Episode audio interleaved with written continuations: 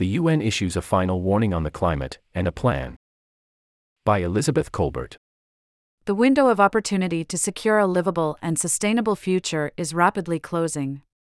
So warns the United Nations Intergovernmental Panel on Climate Change in its latest report, released on Monday.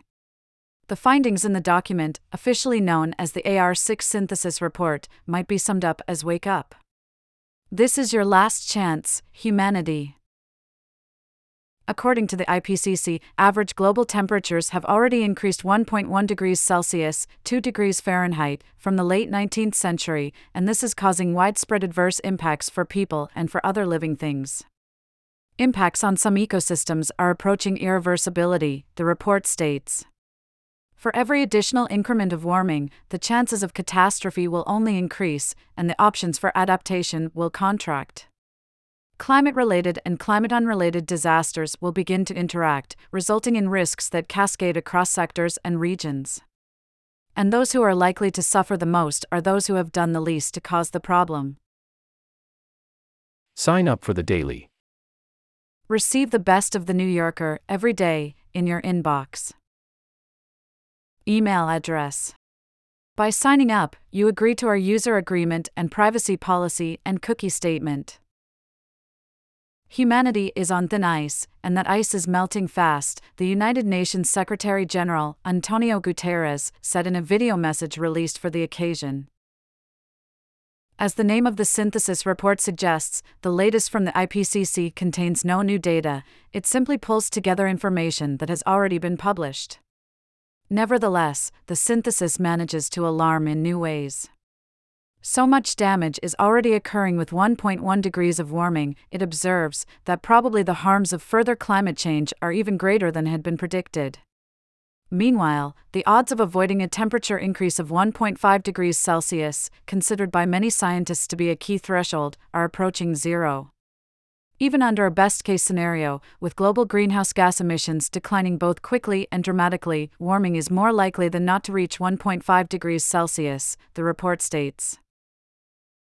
The IPCC operates under extraordinary political constraints. Although its work is largely scientific, its reports are subject to approval by a global cast of diplomats. To hash out the final language for the synthesis report, delegates from all around the world gathered last week in Interlaken, Switzerland.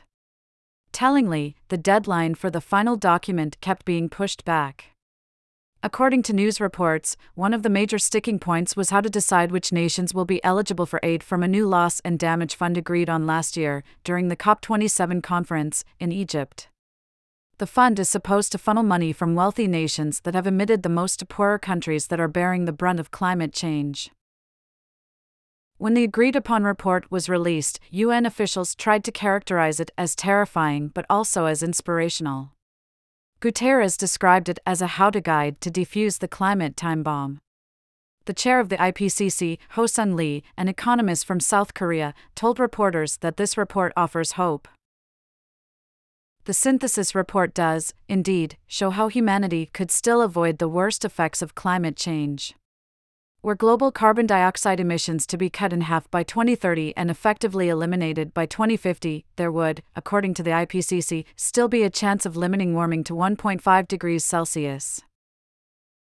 The systemic change required to achieve rapid and deep emissions reductions and transformative adaptation to climate change is unprecedented in terms of scale, but not necessarily in terms of speed, the report notes. Feasible, effective, and low cost options for mitigation and adaptation are already available. But to imagine at this point that the latest warning from the IPCC will spur action when so many previous ones have failed to requires not just hope but, it would seem, something close to delusion. The latest report is known as the AR6 synthesis because it is part of the IPCC sixth assessment. This assessment and the five earlier ones each produced hundreds of pages of documentation. Just last week, the Biden administration approved an enormous new oil drilling venture, the Willow Project, in Alaska. ConocoPhillips, the company in charge, plans to pump oil out of the project for 30 years, which is to say well beyond mid century. According to a recent report by the Finland based Center for Research on Energy and Clean Air and the California based Global Energy Monitor, last year China approved 106 gigawatts worth of new coal fired power plants, the equivalent of two large coal power plants per week. Can actions like this be squared with having emissions by 2030 and eliminating them by 2050? The simple answer is no. The IPCC is already gearing up for a seventh assessment cycle, set to begin this summer. Even before this next cycle begins, a summary of the results can be composed with, in IPCC speak, high confidence. The world will continue to warm, the damage will increase, and the global response will be inadequate. Diamond Suit